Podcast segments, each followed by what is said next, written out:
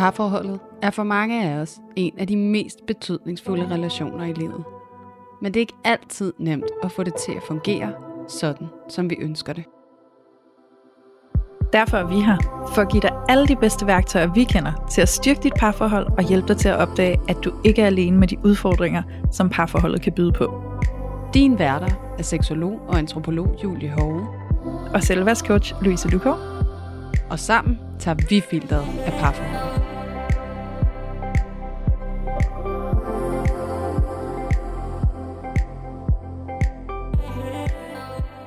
Hej alle sammen, og hjerteligt velkommen til Parforhold Uden Filter. I dag så sker der altså noget ganske, ganske særligt. Og som nogle af jer måske har lagt mærke til, så har vi nemlig ragt lidt ud til jer på vores sociale medier, og efterspurgt, om Imon havde nogle gode, fikse, spændende og interessante idéer til, hvordan vi ligesom kunne lege lidt med formatet, og ligesom prøve at, at bringe noget nyt i spil i forhold til det her med at tale om parforholdet uden filter. Og I har som altid været super opbakkende, støttende og kommet med en hel masse gode inputs til, hvordan vi kunne gribe det her an med at ligesom implementere et nyt format i vores podcast. Så det, som det er endt med, og som det skal dreje sig om i dag, det er faktisk, at vi skal til at besvare nogle lytterdilemmaer. Og vi er simpelthen super excited over at skulle til at give os i kast med det her nye format. Så det I kan forvente i dag, det er, at vi skal lytte på et lytterdilemma, og det fungerer på den måde, at vi faktisk har fået nogle modige lyttere til selv at indspille deres dilemma på en lydfil. Så det vil sige, at øh, det dilemma, vi skal høre i dag, det bliver formuleret fra lytteren selv, og så skal Louise og jeg så bagefter prøve at give os i kast med, hvordan lytteren kan gribe det her dilemma an i forhold til, hvad er der måske på spil, og ikke mindst også, jamen, hvilke veje kan lytteren gå herfra. Og i den her første udgave af det her nye brevkasseformat, hvor vi besvarer jeres dilemmaer, der er temaet altså tilknytning. Så derfor så vil det her dilemma, vi skal behandle i dag, også relatere sig ind i tilknytning, og det vil ligesom være afsættet for det her første dilemma. Og de to næste, vi kommer til at arbejde med i de to næste afsnit. Så det kan jeg altså virkelig se frem til, og det er jo ikke kun mig, der skal sidde her og prøve at sige noget klogt og begavet. Det skal jeg jo som altid sammen med dig, søde Louise. Hej Louise. Hej Julie. Ja, jeg er her også, og jeg glæder mig også til at undersøge det her sammen med dig. Øhm, det er super spændende. Nu har vi jo lyttet til dilemmaet på forhånd, men øh, lige om lidt, så får alle jer lyttere altså også lov til at lytte til det, og så øh, kommer vi til at følge op og gå lidt på opdagelsesarbejde i, hvordan vi bedst muligt kan komme med nogle rigtig gode input og feedback til den her lytter. Mm, ja, lige præcis. Og øh, jeg tænker, at der måske ikke er så meget andet at sige lige nu, end øh, lad os prøve at lytte til det her allerførste dilemma i parforhold uden filters nye brevkasse. Så hvad siger du, Louise? Skal vi ikke bare øh, lade lytteren få ordet? Jo, lad os gøre det. Hej. Mit dilemma det handler om, at jeg ikke kan finde ud af øhm, at finde fred i en kæresterelation. For to år siden, der var jeg i et forhold, hvor at vi var sammen i to år, men det endte simpelthen med, fordi det sidste år, der svingede det fra, at jeg synes det var verdens bedste idé, at vi var sammen, til at det var en frygtelig idé. Og det svingede hele tiden mellem de her to. Og til sidst, så kunne jeg simpelthen ikke være i det mere, selvom jeg på en måde ikke vil leve uden, men heller ikke vil leve med personen. Øhm, og så er det gået to år, jeg tænkte virkelig sådan, jeg var kommet videre, jeg har fundet mig selv mere. Og nu er jeg så tæt på en anden relation igen. Men så snart det bliver den her romantiske relation, så går jeg tilbage i det her med, at det er virkelig svært at binde mig og finde fred. Og jeg har analyseret super meget. Øhm, mig selv. Er det fordi, at, at det ikke er en rigtig person, så det handler om ham? Eller er det dybest set, fordi jeg har svært ved at knytte mig? Fordi jeg er bange for, at det ikke er ham. Altså, jeg vil ikke investere i noget, som, som ikke er holdbart i længden. Og så derfor kommer der helt vildt meget pres på relationen. Øhm, er det fordi, at jeg, øhm, jeg har svært ved at finde fred. Fordi jeg bare er, er bange, altså jeg føler af frygt for, at jeg ikke bliver glad, eller ikke bliver lykkelig. Og så snart, at der er lige en lille smule, hvor han lige stikker ud af den boks, som jeg har skabt, så, øh, så, så, så vender mine følelser helt vildt meget. Eller er det fordi, at, at oven i alt det her bliver der blandet ind også, hvad andre tænker, så han ikke er helt ligesom som mig er. Og, og så tænker jeg, ej, andre synes sikkert, at han er kikset, eller et eller andet. Jeg øh, synes, det er mega frustrerende, fordi jeg finder mig helt vildt magtesløs. Jeg kan ikke finde ud af, hvordan jeg skal styre mine følelser, fordi jeg vil dybest set bare være glad og have fred. Og han er virkelig et godt menneske, og jeg forstår ikke, hvorfor jeg ikke er smadsforelsket i ham. Og jeg føler, at jeg skal være smadsforelsket for at gå ind i det her. En relation. Og så er det, at jeg bliver bange for, kan jeg aldrig finde fred? Er det uanset hvilken som helst, jeg vil vælge, så ville jeg aldrig kunne finde øh, fred. Fordi der er et eller andet, der er gået galt ind i mig. Jeg kan ikke helt finde ud af det. Øhm, ja. Så det er et ret stort dilemma, føler jeg. Godt, så vil jeg bare starte med at sige tusind, tusind tak til dig, kære lytter, som har været modig at sende os den her lydfil, hvor du i tale sætter dit dilemma. Det er så fint, og vi glæder os rigtig meget til at gå på opdagelse i dit dilemma nu. Og inden vi gør det, så har jeg bare lyst til lige at lave en lille disclaimer, fordi at det vi vælger i dag, det er jo et tema, og temaet det er tilknytning. Så vi kommer til at anskue dit dilemma ud fra den vinkel, at vi kigger ind i tilknytningsstilene, og jeg har bare lige lyst til at sige, at der kan jo være så mange andre faktorer, der reelt set er på spil i alle de følelser, du oplever, og den adfærd, der er på spil i dig.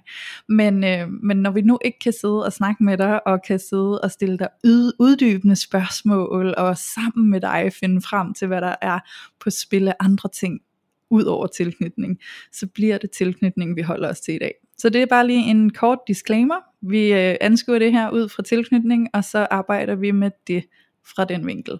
Og øh, det bliver sindssygt spændende, fordi at Julie og jeg, vi er jo øh, heldige, at jeg kender det ængstlige tilknytningsmønster rigtig, rigtig godt, fordi det jo er det, jeg selv kommer fra. Og Julie, hun kender jo det undvigende rigtig, rigtig godt, fordi det er det, hun kommer fra. Så vi har jo virkelig denne her øh, magiske kombination i spil, hvor vi begge to kan komme ind og sådan anskue dit dilemma, og så kigge det ind i de her forskellige tilknytningsstile, og så se efter, hvad er det egentlig, vi får øje på. Øhm, jeg ved nemlig, at Julie hun får øje på nogle undvigende træk, og jeg får øje på nogle ængstlige træk, så det bliver jo lidt spændende.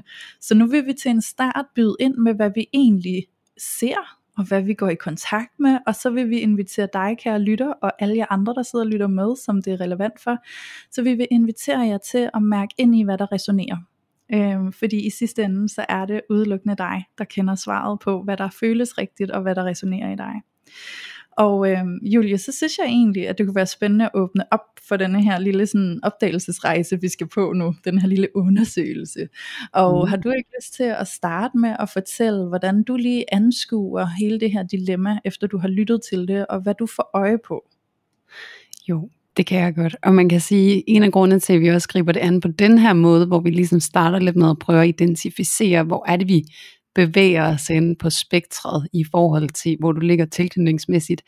Det er jo også fordi, at du har givet udtryk for i den mail, du sendte med din lydfil, at du faktisk ikke selv er helt sikker på, hvor du ligger henne. Og man kan sige, når vi får sådan et blik i sådan generelt den oplevelse, du har øh, det at være i den her relation med den her mand, du ser, og de udfordringer, som du genkender også fra tidligere i dit liv og i tidligere relationer, der, det kan jo være udtryk for mange ting, så derfor så giver det jo også virkelig mening at så prøve bare at gribe det an lidt fra nogle forskellige vinkler. Og så synes jeg jo, det er interessant, Louise, det her med, at, at som du også siger, ikke du kender det ængstlige så godt øh, personligt, men også fagligt, og jeg mm. kender det, det undvigende rigtig godt, både personligt øh, og fagligt. Og så tænker jeg jo også det her med, at vi begge to ser øh, nogle træk, som vi både, både kan anskue fagligt og personligt som noget, vi kan genkende, kan jo faktisk også være et udtryk for nemlig den der ambivalens, der knytter sig til det ængstlige Og det er jo Mm. derfor, det hedder ængstelig ambivalent. Det er fordi, det er jo sådan lidt til og fra-agtigt. Sådan det ene øjeblik, så vælger jeg det andet øjeblik, så vælger jeg ikke. Jeg trækker mig, jeg imødekommer dig, jeg trækker mig, jeg imødekommer dig. Ikke? Jo, Så det kan jo i sig selv måske være en lille indikator på, hvor vi kunne befinde os hen i forhold til at, at prøve ligesom at, jeg ved ikke, om man kan sige, determinere en, en tilknytningsstil for den her kære lytter, som har været så modig at sende sit dilemma ind til os. Ja. Men i hvert fald.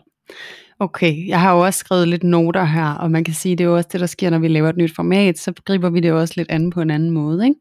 Så jeg kommer lige sådan til at orientere mig lidt undervejs, fordi at da jeg lyttede på dit dilemma, så øh, var der virkelig også mange ting, som jeg virkelig sådan blev grebet af, og hvor jeg tænkte sådan, ej, det er også spændende, og kan vide, hvad det er. Og så det skal ikke være nogen hemmelighed, at jeg også sidder med sådan en liste, jeg har kigget på med alle de ting, jeg virkelig har lyst til, at du skal have med i det her afsnit. Og noget af det, sådan, hvis jeg nu skal indtage den der position, som den, der kender til det der undvigende, afvisende tilknytningsmønster, så, så hvis jeg indtager den position, så lægger jeg virkelig mærke til et ord, som går igen rigtig, rigtig meget i beskrivelsen af dilemmaet, og det er det her med, at du ønsker, at der skal være fred i en kæresterelation. Du leder efter fred, jeg vil gerne have fred, og det er som om, at du sådan gentagende gange har oplevet, at kærlighed for dig på en eller anden måde kommer til at hænge sammen med en eller anden grad af ufred.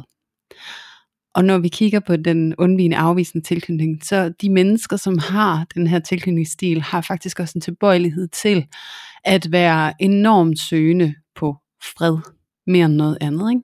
Hvor at det, der, der kan karakterisere det ængstlige i højere grad, det kan være det her med, at der skal noget connection, og jeg skal mærke mig forbundet til dig, og jeg har brug for noget drama på en eller anden måde, for at mærke, at vi er forbundet med hinanden.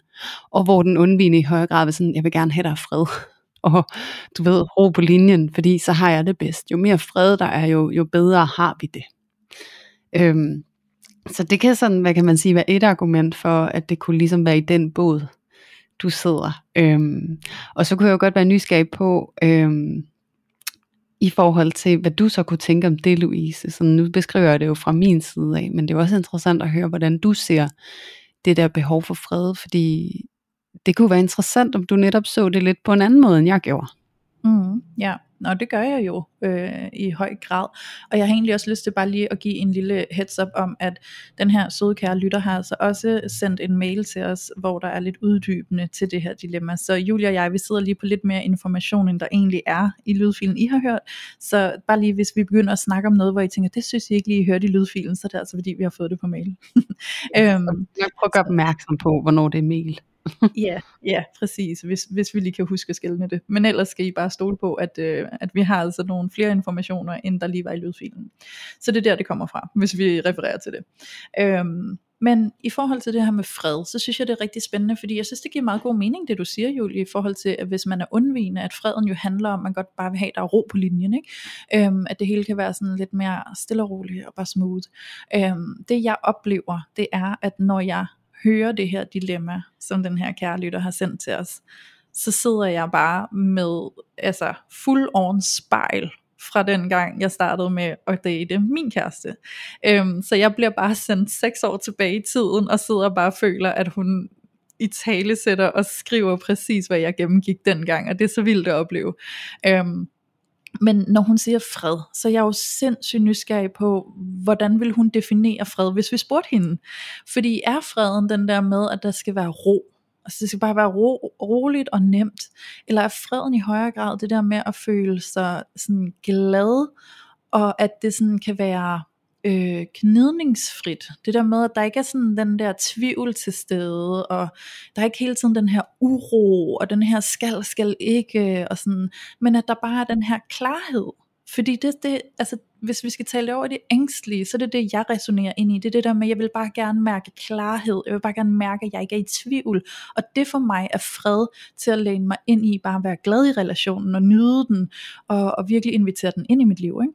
Og det er jo også det, som, som vi hører i dilemmaet, det er jo, at der er denne her øh, push-pull effekt, altså den her vil gerne, vil ikke, sådan, jeg vil dig egentlig gerne, men så vil jeg dig alligevel ikke, og når du er på afstand, så synes jeg du er spændende, men når du kommer tæt på, så er ikke så meget alligevel, og sådan, så er der hele tiden den her tvivl til, til stede, den her sådan, uh, jeg ved ikke lige, hvor jeg skal sætte mig hen i det her, og jeg bliver sådan helt vildt øhm, i tvivl om, der er noget galt med mig, skriver hun jo også til os. Ikke? Øhm, eller er der noget galt med ham? Er det bare fordi han ikke er den rigtige? Eller, eller er det mig, der er noget galt med? Og kommer jeg nogensinde til sådan at finde en, hvor jeg hvor jeg føler, det er rigtigt, og hvor jeg virkelig sådan kan læne mig ind i relationen, eller, eller er det bare et mønster, jeg kører igen og igen. Ikke? Øhm, mm. så, så det er sådan, det er mit take på det der med fred, det der med godt at vil have, der skal være fred, det for mig bliver øhm, spændende at høre, det kommer vi jo måske ikke til at høre, men sådan, det kunne være spændende for dig, kære lytter, at re, altså prøve at resonere ind i, er det følelsen af godt at vil have, der bare sådan er ro på linjen, eller er det følelsen af, åh, hvis jeg bare kunne være i klarhed omkring, hvad jeg vil. Ja, det der med, at Ja, der på en eller anden måde, det er jo det, det, jeg synes det er meget interessant det her med, at vi på en eller anden måde skal have defineret, hvad freden er, og man kan sige, det er ja. jo også det her formats begrænsning på en eller anden måde, der vi ikke kan sidde og stille de her opklarende spørgsmål, fordi det er jo også det her med, at når vi skal også på en eller anden måde forsøge at klarlægge i forhold til, hvor du ligger rent tilknytningsmæssigt, så er der jo nogle ting, øh, nogle faktorer, som det er væsentligt for os at vide noget om. Og det er jo også noget med, med opvækstbetingelser og familiebaggrund og sådan noget, ligesom hvad er du formet af og hvad du støbt af.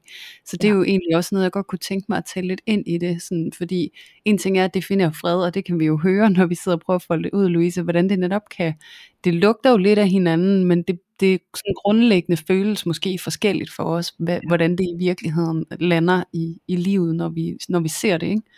Øhm, så det her med at kigge på, hvad det er, vi kommer af, er jo virkelig, virkelig en væsentlig faktor.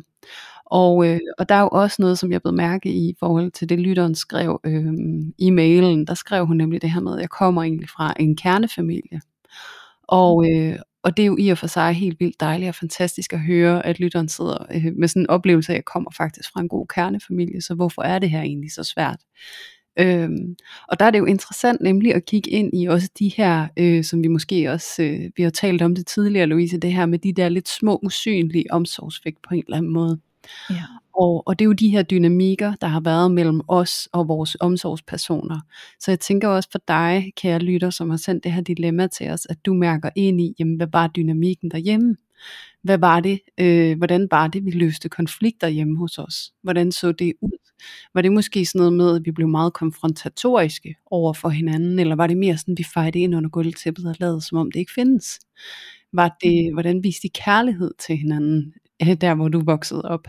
Hvordan blev det udtrykt? Var det tydeligt, eller var det måske noget, vi sådan godt vidste lidt, men det blev ikke rigtig vist sådan? Det skulle vi bare ligesom vide, at det var der. Så der er jo flere og flere ting, du kan kigge ind i, og særligt det her øh, aspekt med, når det var, at du var sårbar på en eller anden måde. Det kan være, at du har været ked af det. Der har været en konflikt. Det kan være, at du har været syg måske. Hvordan var det, at du blev mødt, når du var sårbar? Øh, mm. Blev der taget hånd om dig? Blev der draget omsorg for dig? Var der nogen, der rummede dig? Var der nogen, der holdt dig? Hvordan så det ud? Mm. Så det tænker jeg også er nogle rigtig fine ting, du kan reflektere over med dig selv, og så alt efter hvor du lander, vil du så også, hvad kan man sige, være tilbøjelig til at sætte et ben i en eller anden lejr, i forhold til hvor du ligger henne tilknytningsmæssigt. Øh, og hvor at, at nu sådan, det her det er meget, hvad kan man sige, groft skitseret, ikke?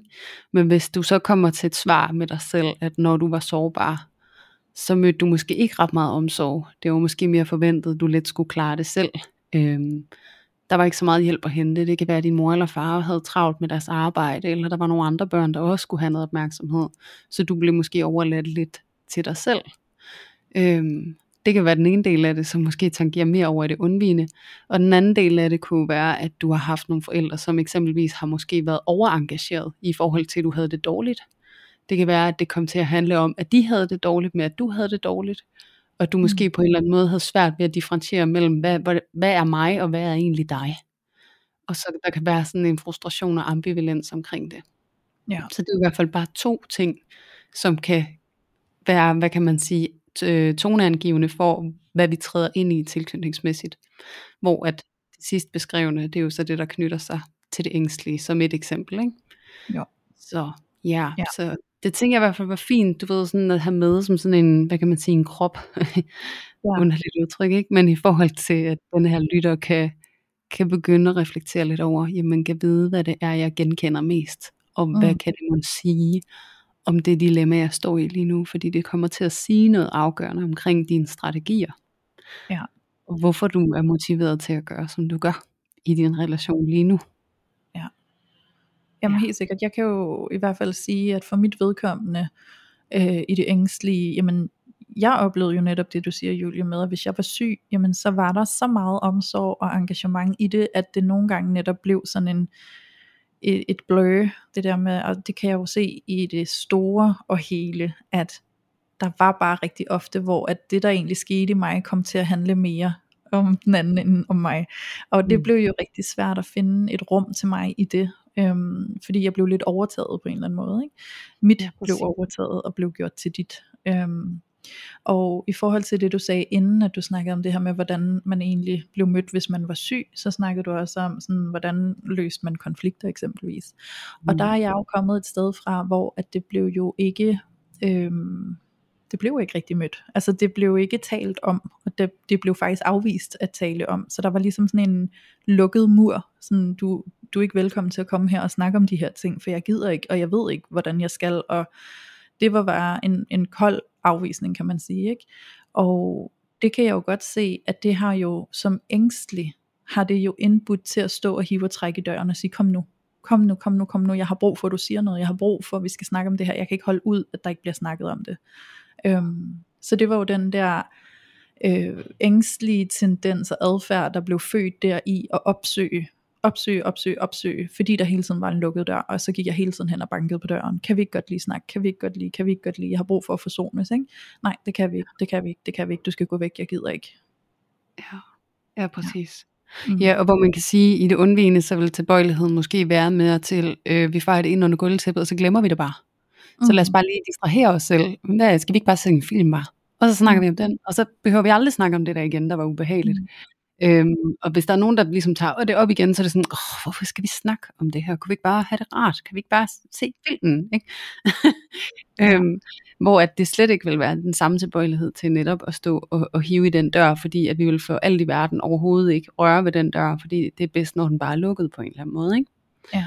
Så det er jo netop også rigtig, rigtig fin skitsering af, hvordan det kan se forskelligt ud, alt efter hvor man er. Og igen, kære lytter, alle de her eksempler øh, har til formål, at du på en eller anden måde kan mærke ind i, hvor du står henne. Ja. ja, præcis. Mm. Øhm, og man kan sige, at, øhm, at det er jo netop, altså det er jo virkelig interessant, også det som lytteren bringer i banen her, det her push-pull, Louise, det synes jeg er Mhm. virkelig interessant. Det her med at på den ene side at være super meget på, og, og at der er også en sammenhæng omkring, og det har lytteren jo skrevet til os i den her mail, at der hvor hun så mærker, at hun er rigtig på, det er når han ikke rigtig er der. Øhm, Ja. så kan hun virkelig mærke, at hun er super, øh, super investeret og engageret i den her relation, og vil det gerne. Og modsat, når han så er der, så kan hun komme til at, øh, at synes, at der er alt muligt galt. Mm. Ah, er han god nok, og er det ham, og, og er, er jeg også sikker, og skal vi også være sammen, og jeg burde have det på den her måde, jeg burde være smaskforelsket, og hvis ikke jeg er det, så kan det jo ikke være rigtigt, så er det jo nok ikke ham. Mm. Og så samtidig med, at hun jo også siger det her med, at han er jo et virkelig godt menneske, og det kan hun bare så tydeligt se, at han er et dejligt menneske. Ja. Men sådan en følelse af, der bare mangler et eller andet, ikke? Mm. Og jeg kunne rigtig godt tænke mig at høre sådan fra dit perspektiv, Louise, når du kigger på det her med, at when he's gone, I'm in love, and when he's there, I feel resentment. Altså Mhm. ligesom nærmest afsky, ikke? Og det er jo også ved at lige notere noget, hun har skrevet på mail, ikke? Altså, det er virkelig stærke følelser, vi kan få i spil her. Ja. Så, så hvordan ser du det? Oh, jamen jeg ser det, øhm, jamen det, er sådan, det er så vildt, fordi jeg ser det som et kæmpe spejl. Altså jeg ser virkelig, hvordan at det var præcis sådan, jeg opførte mig, dengang at mit forhold begyndte. Det var følelsen af, at jeg kunne sidde sammen med min kæreste, og så kunne jeg bare sidde sådan og rulle lidt øjne for mig selv. Ikke? Altså ikke, ikke sådan, så han kunne se det, men bare sådan, det tror jeg, det, det er der nok mange kvinder, der kender. Det er faktisk ret sjovt, fordi for nylig så har jeg set nogle TikToks, hvor man claimer, at mænd ikke kan rulle øjne. Og jeg har prøvet med min kæreste, at han kan legit ikke rulle øjne. Og øhm, det er der så rigtig mange mænd på TikTok, der heller ikke kan, som bliver udfordret af deres kærester. så det er måske lidt en kvindeting, at vi kan rulle øjne. Men, øhm, men anyway, så kunne jeg sidde der og faktisk komme til at sidde og blive sådan helt sådan, øh, agtigt, ikke? Altså sådan, du skal ikke røre mig, og sådan, lad være, og sidde og rulle øjne, og så kunne han sige noget, og så kunne jeg bare sidde og tænke sådan, åh, hvor er det latterligt sagt, og hvorfor er det sådan noget pis, du siger, og, altså sådan virkelig sidde og være sådan topkritisk, ikke? Øhm, men i det øjeblik, at han så virkede utilgængelig, eller hvis han sådan kunne mærke min attitude og energi var sådan der, altså hvis det alligevel skinnede igennem på en eller anden måde, så kunne han måske trække sig lidt, fordi han var sådan, det gider jeg sgu ikke det der. Og så blev jeg lige pludselig vækket til live, ikke? Så sådan, øh, hvor skal du hen? Hvad, hvad skal der ske? Ikke? Altså så blev jeg lige pludselig sådan, nej, kom lige tilbage, ikke? Øhm, så der var virkelig den der sådan mega, mega underlige sådan frem og tilbage tilgang i gerne vil ville og ikke vil. ville. Og jeg, øh, altså, det var virkelig en bumpy ride, og jeg kan huske tydeligt, at vi sidder faktisk en aften i sengen, og så siger jeg til ham, øh, jeg, jeg tror ikke, vi skal fortsætte, fordi jeg synes ikke rigtigt, jeg er glad, når jeg er sammen med dig. Øhm, og, og det var sådan, det var enormt svært faktisk at sige, og det var virkelig nogle dybe følelser, der var på spil, og jeg var sådan, jeg, jeg følte, jeg var så øh, inde i sådan en eller anden mærkelig boble, hvor det var meget mærkeligt at overhovedet kunne mærke mig selv. Altså jeg kunne ikke sådan helt forstå, hvad det her var. Men, men det var sådan, jeg havde det lige der, og jeg var nødt til at sige det. Øhm, og så sagde jeg det, og så sagde han, at det kunne han ikke lige at høre, så han synes selvfølgelig ikke, at vi skulle være sammen, hvis det var sådan, jeg havde det. Og øh, vi ligger os til at sove, og da vi så står op, så kan jeg jo godt mærke, at der er denne her meget, meget øh, sorgfulde energi i luften. Denne her, åh, åh, så er det så nu, at jeg går ud af døren, og så er vi færdige. Og der kunne jeg virkelig mærke, det kan jeg ikke bære, det kan jeg ikke være med. Jeg kan ikke være med, at vi er færdige, for jeg har ikke lyst til at være færdig. Så jeg vågnede op, og så kunne jeg bare mærke, okay, hvordan redder jeg det her? Hvordan får jeg ham til ikke at have lyst til, at vi skal gå fra hinanden? Og så sad vi der og snakkede, og jeg sagde, jeg tror altså ikke alligevel, at, at vi ikke skal være sammen. Jeg tror faktisk godt, jeg har lyst til at være sammen. Og så var jeg også bange for, hvad har jeg nu fået sat i gang over i ham? Har jeg nu fået sat i gang over i ham, og han ikke vil mig? Øhm, så hvordan kan jeg øh, sørge for, at han vil mig alligevel. Ikke? Øhm, og vi besluttede os for at blive sammen, og så tage det stille og roligt, og sådan det var virkelig hårdt, for der kunne jeg godt mærke, at jeg følte, at jeg virkelig havde fået sat skår i tingene, som skulle genopbygges. Øhm, men i virkeligheden tror jeg, set i baglyset, at det lidt var noget, der var nødt til at ske for os. Øhm, og det er jo ikke ens betydende med, at det er svaret for dig, kære lytter, men det, det var lidt en effekt, der kom hos os, som gjorde, at jeg virkelig blev bekræftet i, at det ville jeg i hvert fald ikke. Jeg ville ikke væk fra ham. Øhm, så blev vi sammen, og altså, det var ikke fordi, at så var alting bare smooth og nemt derfra, for der kom stadig rigtig mange tidspunkter, hvor jeg havde den der push-pull, hvor jeg bare var sådan, øh, afsky, og så svingende direkte over til at føle sådan, nej, du må ikke gå. øhm, så det arbejdede jeg altså videre med, og det var en lang, lang, lang, lang, lang proces, det her med at begynde at stille og roligt åbne mig op for at turlæne mig ind i relationen. Jeg havde utrolig svært ved at hengive mig, og jeg tror, det handlede rigtig meget om, at jeg var så utrolig bange for at tage den endelige beslutning om, at nu er det her, jeg placerer mig, fordi hvad så hvis jeg ikke vil alligevel, så kan jeg jo ikke rigtig komme ud, og så er det svært at komme ud, og så er det sårbart at komme ud, og du ved, så der var bare sådan en tvivl, der hele tiden herskede ekstremt meget, som gjorde det så svært bare at hengive mig til bare at være her. Øhm, så det var virkelig en proces for mig at overgive mig til det. Så jeg tænker, at ved at ligesom dele det fra den vinkel, hvor jeg kan dele min egen oplevelse og erfaring, så kan det være, at det er noget, som lytteren kan resonere med og måske spejle sig ind i. Ja, Ja, og hvor lyder det virkelig, virkelig interessant, Louise. Det her med, at det ligesom også var noget, hører jeg, du var nødt til at overkomme i dig selv på en eller anden måde, lidt sådan at tage, take a risk-agtigt, sådan, og så tillade dig mm. selv at gå ind i det på en eller anden måde. Ja. Øhm, og måske sådan også gøre op med den der øh, idé, som mange af os har, eller sådan mange af os, vi kommer til at, at bygge romantiske relationer på alle vores romantiske fantasier og idéer omkring, hvordan de skal se ud. Mm. Og, og tit og ofte så det, der kommer til at ske, det er, at vi inde i vores hoveder får sat barn så sindssygt højt, at vi ikke selv kan nå den, og det er der heller ikke nogen andre, der kan. Mm. Så øh, når vi har dem på afstand, så, øh, så kan vi så, stadigvæk sidde i, i den her romantiske fantasi om, hvor godt det kan blive, og hvor dejligt det er. Og så når ja. vi sidder overfor dem i virkeligheden, så indser vi, at det er virkeligheden. Øh, at der faktisk øh, ikke rigtig er nogen, der kan leve op til de der virkelig romantiske fantasier, som vi har, og idealer omkring, hvordan en romantisk relation den skal se ud.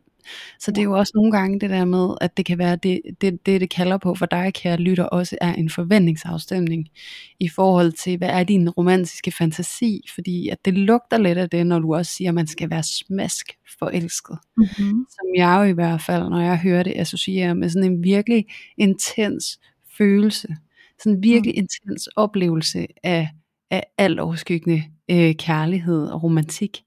Øhm, og hvis det er den forventning, du sidder med, så nogle gange, så kan det, at vi sidder med så hård en forventning, faktisk gøre det lidt umuligt for os selv, at så komme i land med at få den oplevelse. Mm. Og jeg kunne godt tænke mig, at du ser det netop lidt som sådan en bare, du ved, sådan en spring, øh, sådan en, der laver længdespring, du ved, eller sådan en stangspring, ikke?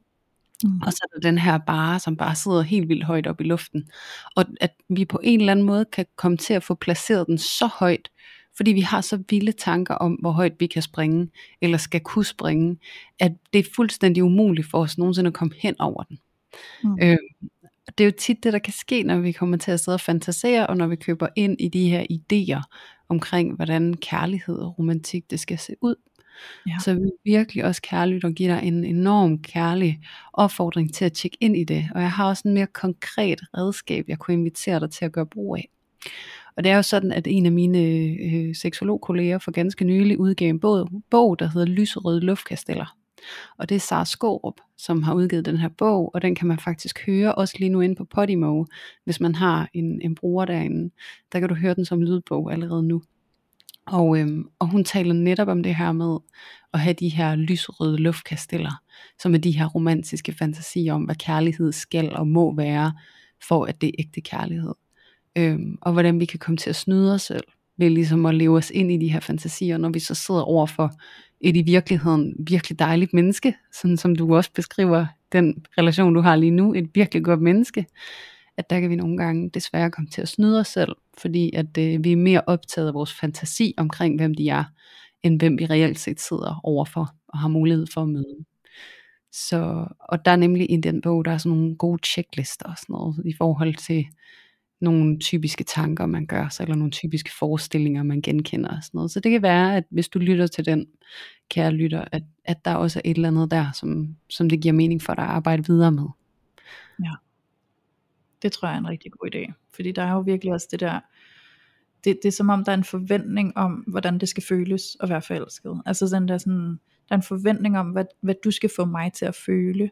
Og hvis ikke, at du får mig til at føle det, så tror jeg, der er noget galt, enten med mig eller med dig.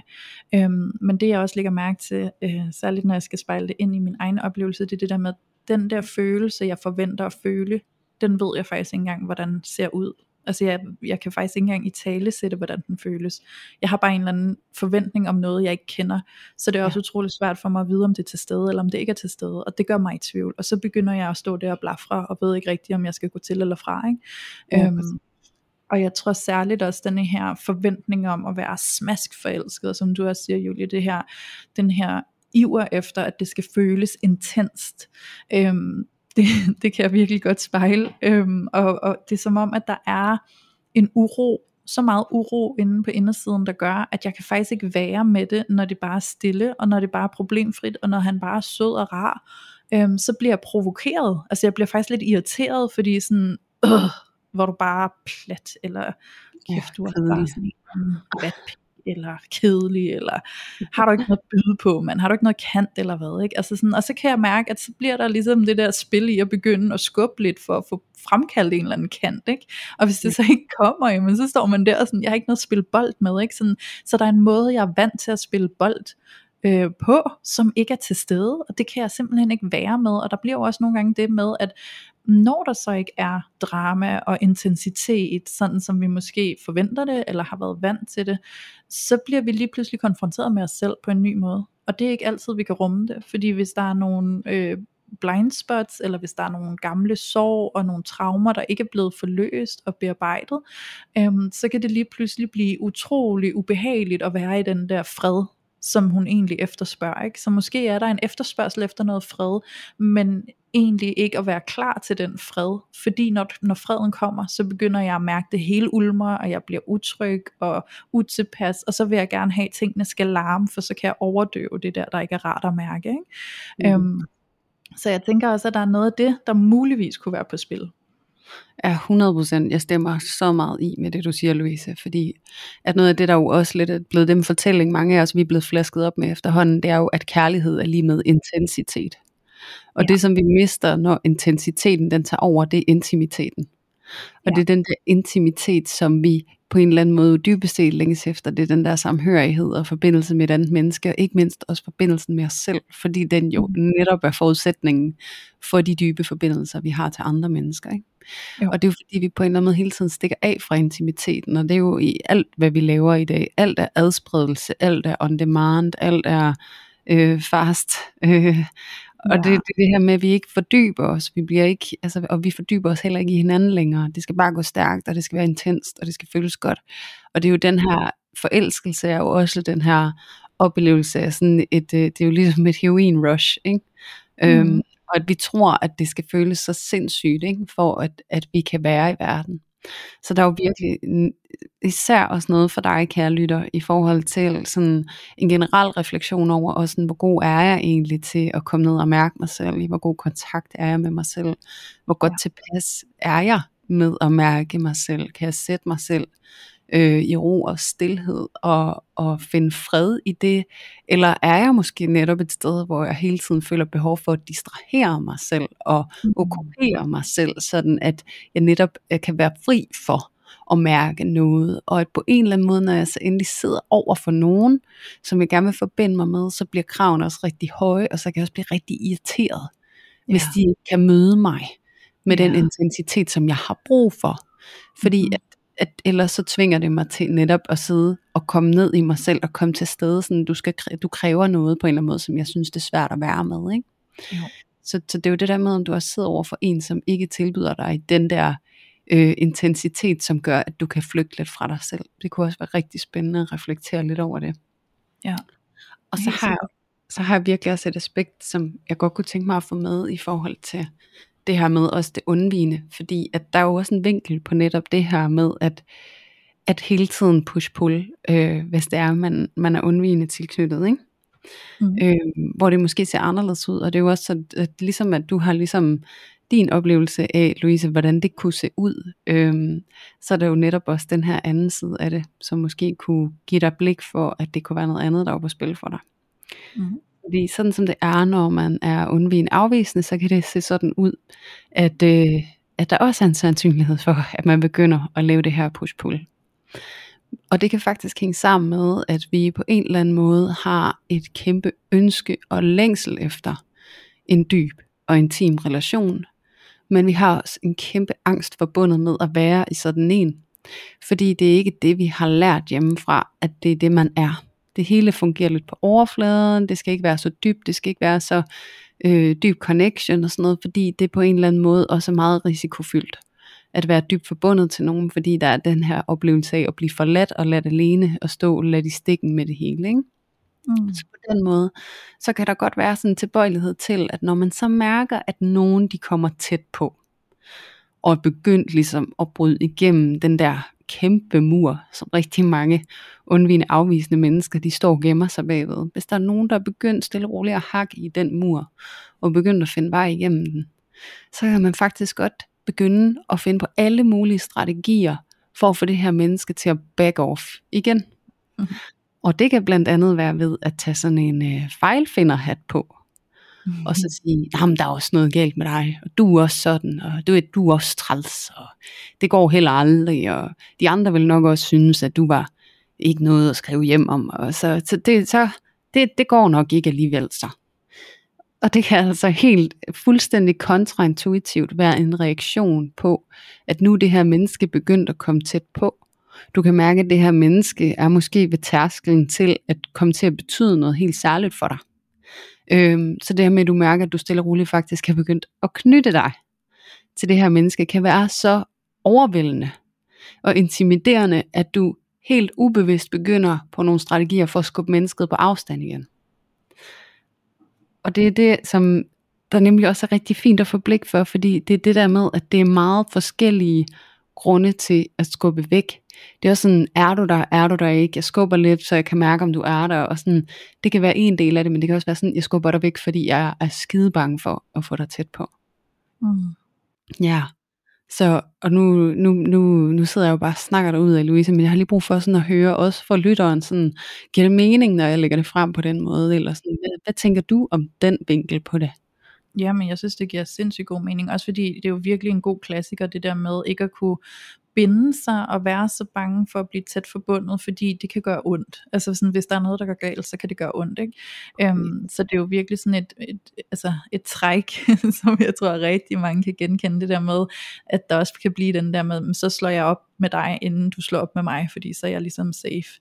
Øhm, så det der med ikke at vil have folk tæt på, for ikke at blive såret, det tror jeg, der er rigtig mange, der genkender. Øhm, og jeg sidder jo og tænker, hvordan ser det så ud, øh, fordi nu taler du det ud fra det undvigende, øh, hvordan ser det så ud fra det ængstlige, og sådan som det ser ud fra det ængstlige, når jeg lige skal spejle ind i det, så det er jo faktisk følelsen af, jeg vil ikke binde mig til dig, fordi at når først jeg har bundet mig til dig, så føler jeg ligesom, at jeg har sagt fuldblods ja, og hvad hvis jeg ikke er fuldblods sikker? altså sådan, så kan jeg ikke komme ud af det igen. Um, så der kommer den her ambivalens i, egentlig gerne vil være her, men ikke at vil føle, at jeg sådan skal give dig noget, eller at jeg sådan skal give dig en eller anden øh, kontrakt på, sådan der, nu har jeg sagt ja, så nu er det det ja, der gælder for evigt-agtigt. Ikke? Um, så der har jo nogle gange været sådan en oplevelse i mig i hvert fald, på at få den der, jeg, jeg har egentlig ikke lyst til dig, men hvis jeg giver udtryk for det, så mister jeg dig også, og det vil jeg faktisk heller ikke, fordi jeg vil gerne have friheden til sådan at kunne gå lidt til og fra, alt efter mit humør, og hvor jeg lige står, og hvilke behov jeg lige har. Så det der med egentlig at skulle tage den endelige beslutning, det er følelsen af, at så skal jeg give dig et eller andet, som jeg ikke er klar til, fordi jeg ikke er afklaret med, hvad jeg vil. Men jeg er også godt klar over, at jeg heller ikke rigtig kan tillade mig bare at stå her og bounce bold med dig, som om du er en eller anden genstand, øhm, som jeg bare kan øh, lege jo-jo med, vel? Altså, så det er den der med sådan, jeg, jeg, jeg vil ikke, men jeg vil godt, og det skifter hele tiden, og det ved jeg bare overhovedet ikke, hvordan jeg skal sådan stå i for ikke at misbruge dig, og faktisk vil jeg jo gerne vise dig noget respekt alligevel. Ikke? Øhm, så den der komplette forvirring, den kan afholde fra egentlig at have lyst til at binde sig, fordi jeg er så bange for at binde mig, hvis jeg så ikke kan komme ud af det, og hvad hvis jeg skifter mening, og hvad så hvis jeg skifter mening igen, og altså det der med, at det kan køre rundt. Ikke? Ja. Ja, og man kan sige, det du beskriver der, det kan jeg jo også godt genkende, faktisk. Okay. Øhm, den der med ikke at ville binde sig og være bange for at forpligte sig på noget. Ja. Øhm, men der, jeg tror, at den ekstra dimension i det, hvis det er, at man nu er undvigende, det er det her med, at venter lige til den der sirene er slut. Ja.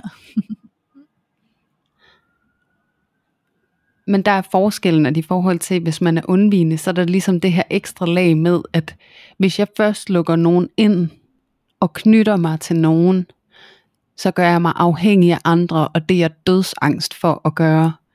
Fordi ja. den eneste, jeg kan regne med i det her liv, det er mig. Mm.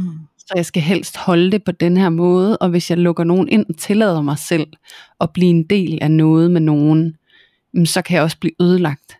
Altså så mm. går jeg legit i stykker, hvis jeg åbner op.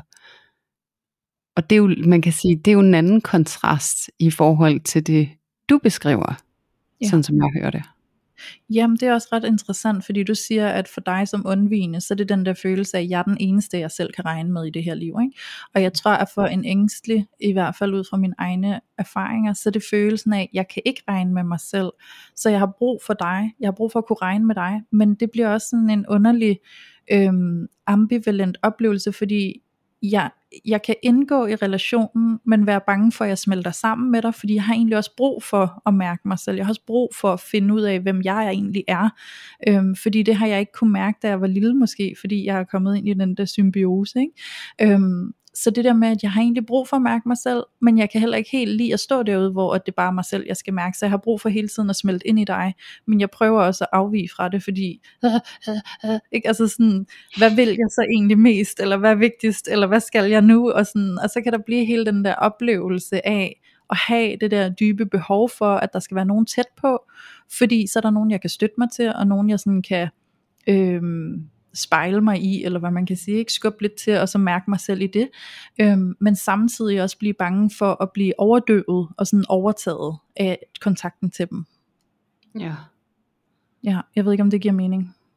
Det giver sindssygt god mening, og jeg synes egentlig, det er rigtig fint at komme herhen i forhold til at gøre kontrasterne lidt tydeligere, fordi der jo også er nogle ting i begge tilknytningsmønstre, som kan være enslydende på en eller anden måde. Ja, netop. Og så, og så er jeg også nødt til at sige, at, at lige her også med udgangspunkt i det her dilemma, og i de hvad kan man sige, strategier vi ser, der tager vi udgangspunkt i de her to tilknytningsstile, som er to af de utrygge. Og bare lige for en god ordens skyld vil jeg jo sige, at der er tre. Der er også det desorganiserede, men, men vi ser slet ikke øh, ligesom udgangspunkt, at det er der, vi er, og det gør lytteren heller ikke selv, så derfor taler vi ikke det mønster ind, og heller ikke det trygge, fordi at det trygge, det forudsætter jo også, at vi i ret høj grad er ret komfortable med at indgå i, i relationer til andre, og egentlig også i stand til på en eller anden måde at kunne reflektere over, hvorfor vi har det svært med det, eller hvad der kan udfordre os i det, og så træffe nogle valg derfra, fordi vores indfølingsevne med os selv i et eller andet format er ret intakt.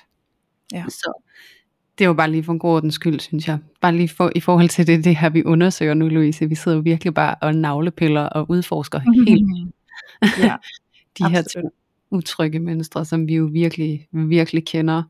Øh, men hvor vi jo så også kender det modsatte kvæg vores, øh, vores faglighed og vores arbejde med klienter, som kan sidde og have et modsatrettet mønster af vores eget. Ikke? jo netop. Ja, så Mm-hmm. Jeg Ja. tænker, at øhm, det som vi kan se, at lytteren jo ønsker sig, det er jo at finde ud af, hvor skal jeg gøre mig selv i alt det her? Fordi det er det, hun skriver til os i sin mail, det er jo det der med, jeg vil bare gerne finde ud af, er det fordi, der er noget galt med ham, eller er der noget galt med mig? Altså sådan, Mm. er det fordi, han ikke er den, jeg skal være sammen med, eller er det fordi, der er noget galt med mig? øhm, og jeg tænker, at det er jo virkelig også et, øhm, det, er- det er et kort og simpelt spørgsmål, men svaret er jo på ingen måde simpelt, og på ingen måde bare lige til. Fordi svaret er jo i højere grad, det her, det er en proces om at komme ind og mærke dig selv. Det her det er en proces om at lære dig selv bedre at kende. Det er en proces om at komme ind og faktisk få arbejdet med nogle af de der uroligheder, der er på spil, sådan så du kan åbne op for at forstå, hvorfor du har uro på indersiden. Og derefter egentlig kan begynde at forløse og rydde op. Og når du, når du gør det, så begynder der jo at komme en tættere kontakt ind til dig selv, og kunne forstå dig selv, kunne mærke dig selv. Og så bliver uroen jo mindre, og så bliver klarheden større. Øhm, og først der tror jeg faktisk, at du begynder at kunne se forskel på, er det mig, der bare har nogle issues, eller er det fordi, han ikke er et match for mig? Ikke? Øhm, og det kan være, det er et super kedeligt svar at få, men ikke desto mindre, så tror jeg også, du skal huske, at det her er jo en del af din proces. Det at du møder ham, og det at du er sammen med ham, og har de her oplevelser i forbindelse med relationen til ham, det er jo en del af din proces, fordi uden den oplevelse vil du jo ikke have noget at arbejde med, kan man sige. Så det giver dig jo en masse input, som du kan tage at røre ved, som du kan tage at undersøge og udforske og blive klogere på dig selv igennem.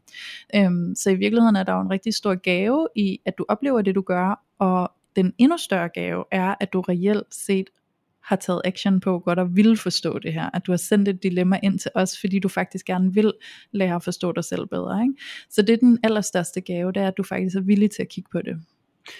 Ja, præcis. Altså lige nu så piker motivationen for at lave et mønsterbrud, ikke? Jo. Fordi du også beskriver det her med, at, øh, og, og det, det gør du i hvert fald også på skrift, det her med, at det er jo en historie, du kender. Du har erfaring med det her fra tidligere, at, at kunne gå i det her push-pull, og det bliver svært for dig. Og at du har holdt en pause i, i, i to år, hvor du virkelig havde en oplevelse af, at du endelig var landet, og havde lært dig selv bedre at kende, og var klar til at gå ind i en relation, for så at møde noget, der minder om det, du kender i forvejen, ikke?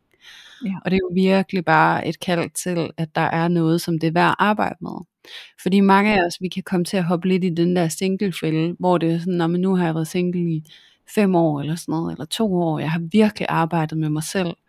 Men det, som vi kan komme til at, at smutte lidt let henover i, i sådan en, en opdagelse, det er jo det her med, at vi møder os selv i mødet med den anden.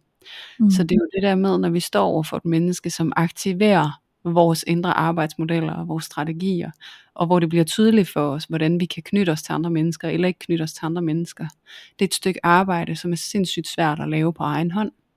Ja. Så det er det her med at, at, at byde det velkommen, og også huske at anerkende dig selv for, ja, du har gjort et godt stykke arbejde. Du har lært, hvordan du kan arbejde med dig selv. Og hvad det så er for nogle opgaver, der bliver lagt på bordet, dem kan du, gribe, dem kan du godt gribe fat i og tage dig af, fordi du ved, hvordan værktøjet fungerer. Så, øh, så det der med at, øh, at bevare modet og, øh, og holde motivationen oppe, fordi at øh, det virker som om, at du er i en virkelig, virkelig fin og virkelig, virkelig spændende proces, hvor mm. at du Mm. har præcis det, som du skal bruge for at komme ud af det her mønster, og det er den der enorme nysgerrighed på dig selv. Hvad ja. søren er der på spil her, og hvad kan jeg gøre anderledes, og hvad må det hele handle om? Ja, Det er det. præcis. Ja, Ja. det kommer altså til at give pote på et eller andet tidspunkt. Ja, det gør det uden tvivl. Og jeg synes det er fantastisk, fordi det er jo også det der med nogle gange, altså som lytteren har skrevet til os, så er det jo også fordi, at der har jo været andre forhold før det her, hvor at når vi så kommer ind i det igen, og så står og tænker, ej det var lige godt, satans, nu står jeg i den igen, hvorfor? Altså sådan, det kan jeg da huske fra mig selv, øhm, inden at jeg altså faktisk lige inden at mig og min kæreste fandt sammen, der var jeg kommet ud af et andet forhold, og jeg kan huske, at jeg stod i mit køkken med min mor i telefonen, og bare var sådan, hvornår stopper det? Hvornår stopper det med at gentage sig selv? At jeg sådan igen skal træde ud af et forhold, som igen ikke var det rigtige. Altså jeg synes simpelthen, jeg har prøvet så meget nu. altså sådan den der følelse af, sådan, det var da lige godt, hvornår lander det her, ikke? Øhm, og så kom jeg jo ind i, i forholdet til min nuværende kæreste, og det var jo bare super rodet i starten, ikke? og det er måske også meget interessant lige at tage notis ved, for jer der lytter med, at der kan måske også være en forventning om, at et øh, nyt parforhold er på lyserøde skyer, og det er bare den der dybe forelskelse, og der er ikke nogen problemer, og vi er bare glade, og vi synes hinanden er vildt fantastiske. Øhm, det kan jeg så skrive under på, det behøver det ikke altid at være. Altså det behøver ikke at være sådan, det ser ud i begyndelsen. For mig og min kæreste så det helt anderledes ud. Vi havde virkelig en rodet start med vildt mange konflikter, det var virkelig svært. Øhm, så, så det har jeg også bare lyst, lyst til at sige. Og så kom jeg jo ind i det, og så stod jeg bare og tænkte, ej, here we go again, ikke? Altså sådan, hvad er det med mig og alt det her? Altså det var da helt utroligt. Øhm, og så, så startede arbejdet, og der tror jeg bare, at jeg var et sted med mig selv, og det lyder også som om, at vores kære lytter her er det. Øh, hun er et sted, hvor hun er klar til at tage det an øhm, som hun måske ikke har været tidligere i sit liv, da hun havde de andre kærester, hvor der måske var nogle af de samme mønstre på spil. Ikke?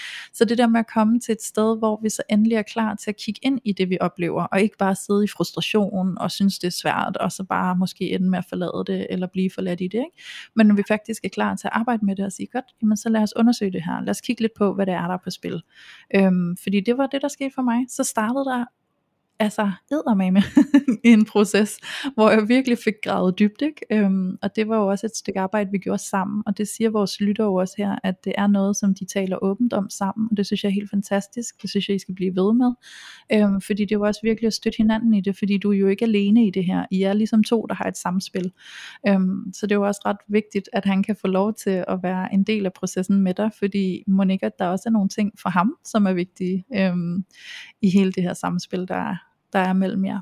Øhm, og jeg tænker Julie, nu mm. hvor vores kære lytter ikke kender sin tilknytningsstil og synes det kan være lidt svært at finde ud af hvad der egentlig er på spil og nu har vi jo givet al vores øh, indsigt her med vores input til hvordan kan det måske se ud i det undvigende hvordan kan det måske se ud over i det ængstlige og måske kan du genkende dig selv i noget af det og måske har det givet dig lidt et svar fordi du resonerer med noget af det men hvis du stadig sidder tilbage og tænker jeg er sgu ikke helt sikker så kan du jo vælge for det første at række ud og booke en session, hvor du kan få hjælp til at undersøge det, men du kan også gå på nettet og så finde en test, du kan udfylde, som kan hjælpe dig med at finde ud af sådan nogenlunde, hvor på det her spektrum kan du forvente, du ligger ud fra de besvarelser, du laver på sådan en test.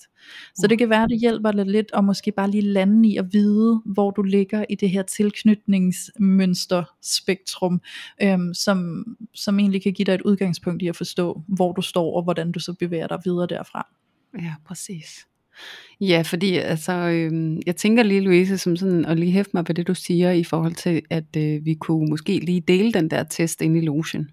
Det kunne vi jo godt gøre. Ja, og til jer, der sidder og tænker, hvad er Lotion for noget? Så kan jeg jo lige så godt fortsætte den du og så sige, at Lotion, det er vores øh, Facebook-gruppe, det er vores sociale fællesskab på de sociale medier. Det er parforhold uden filter, bindestreg, lotion. Det er det, du søger på, når du går ind på din Facebook. Og så kan du ansøge medlemskab i gruppen. Og inde i den gruppe, der er der altså en hel masse vidunderlige, ligesindede mennesker, som virkelig har et ønske om, om en ambition om at tage filteret af parforholdet og støtte op og dele ud og, og være til rådighed for, for dig, og, og du kan være til rådighed for dem. For det er virkelig et spejlingsfællesskab, hvor at, øh, at I åbner op for alt, hvad der måtte være, og knytte sig til udfordringer i parforholdet. Så ja. en kæmpe indvej til at gå derind, og, øh, og, så, øh, og så vil vi øh, prøve at holde os selv op på lige at fordele et link derinde til den yes. her test, hvis I nu også sidder af flere derude, som tænker, det vil jeg også gerne lige prøve. Og så vil jeg selvfølgelig også lige, øh, nu vi er gået i gang med servicemeddelelserne, altså, allersidst, så vil jeg selvfølgelig øh, på det allervarmeste invitere jer til at sende jeres dilemma til os. Øhm, og vi har også modtaget nogle rigtig, rigtig fine dilemmaer på skrift. Jeg er dog desværre nødt til at gøre øh, det tydeligt, at det er så vigtigt for os, at I sender det på en lydfil, fordi at vi vil altså rigtig gerne have, have jeres ord på, have jer til at formulere det her dilemma, og det ligesom er formatet for brevkassen. Og det kan være, at du sidder derude og tænker, åh, jamen jeg er bange for måske at blive genkendt, hvis det er, jeg indtaler det, og man kan genkende min stemme. Det kan være, at du kan skrive dit dilemma, du kan få en veninde eller en eller anden til at læse det op. Øhm, mulighederne er mange, så det er lidt, hvordan du selv ser, at det kan lade sig gøre, men i hvert fald en kæmpe invitation til dig, der sidder derude, som rigtig gerne vil have dit dilemma herind og vende. Gør det, send det til os. Det er en kæmpe gave at få lov mm. til at arbejde med jeres dilemmaer, og vi glæder os rigtig meget til at modtage dem. Så øh, yeah. go do yeah. it. Ja, og jeg har jo lyst til også at sige, at der kan jo også sidde nogen derude, der faktisk gerne vil sende et, en lydfil ind med deres dilemma, men som ikke ved, hvordan gør jeg det.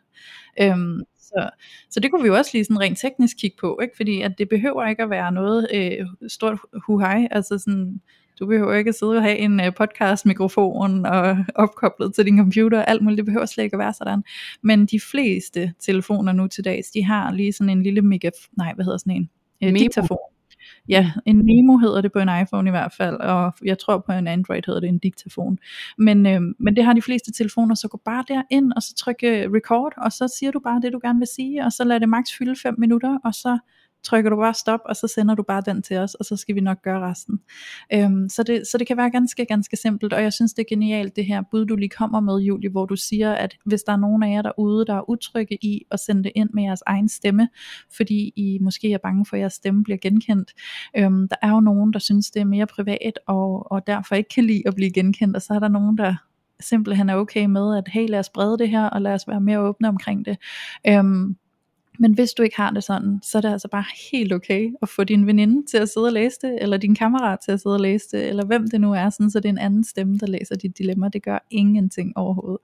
Øhm, men aller, aller, allerhelst har jeg det i hvert fald sådan, så synes jeg, det kunne være så fedt, at det er dig selv, fordi det bliver bare så ægte, og så troværdigt, og så autentisk, og så er du også bare med til at tage filteret af, og hele det her, vi laver med at tage filteret af, handler jo om, at vi ikke længere skal skamme os over de dilemmaer, vi har, men at vi skal begynde at bare støtte hinanden og rumme hinanden med empati for det, fordi at vi jo som oftest spejler i hinanden, og vi sidder jo så mange, når vi lytter til et dilemma, så sidder vi jo så mange og tænker, ja, det kender jeg også godt.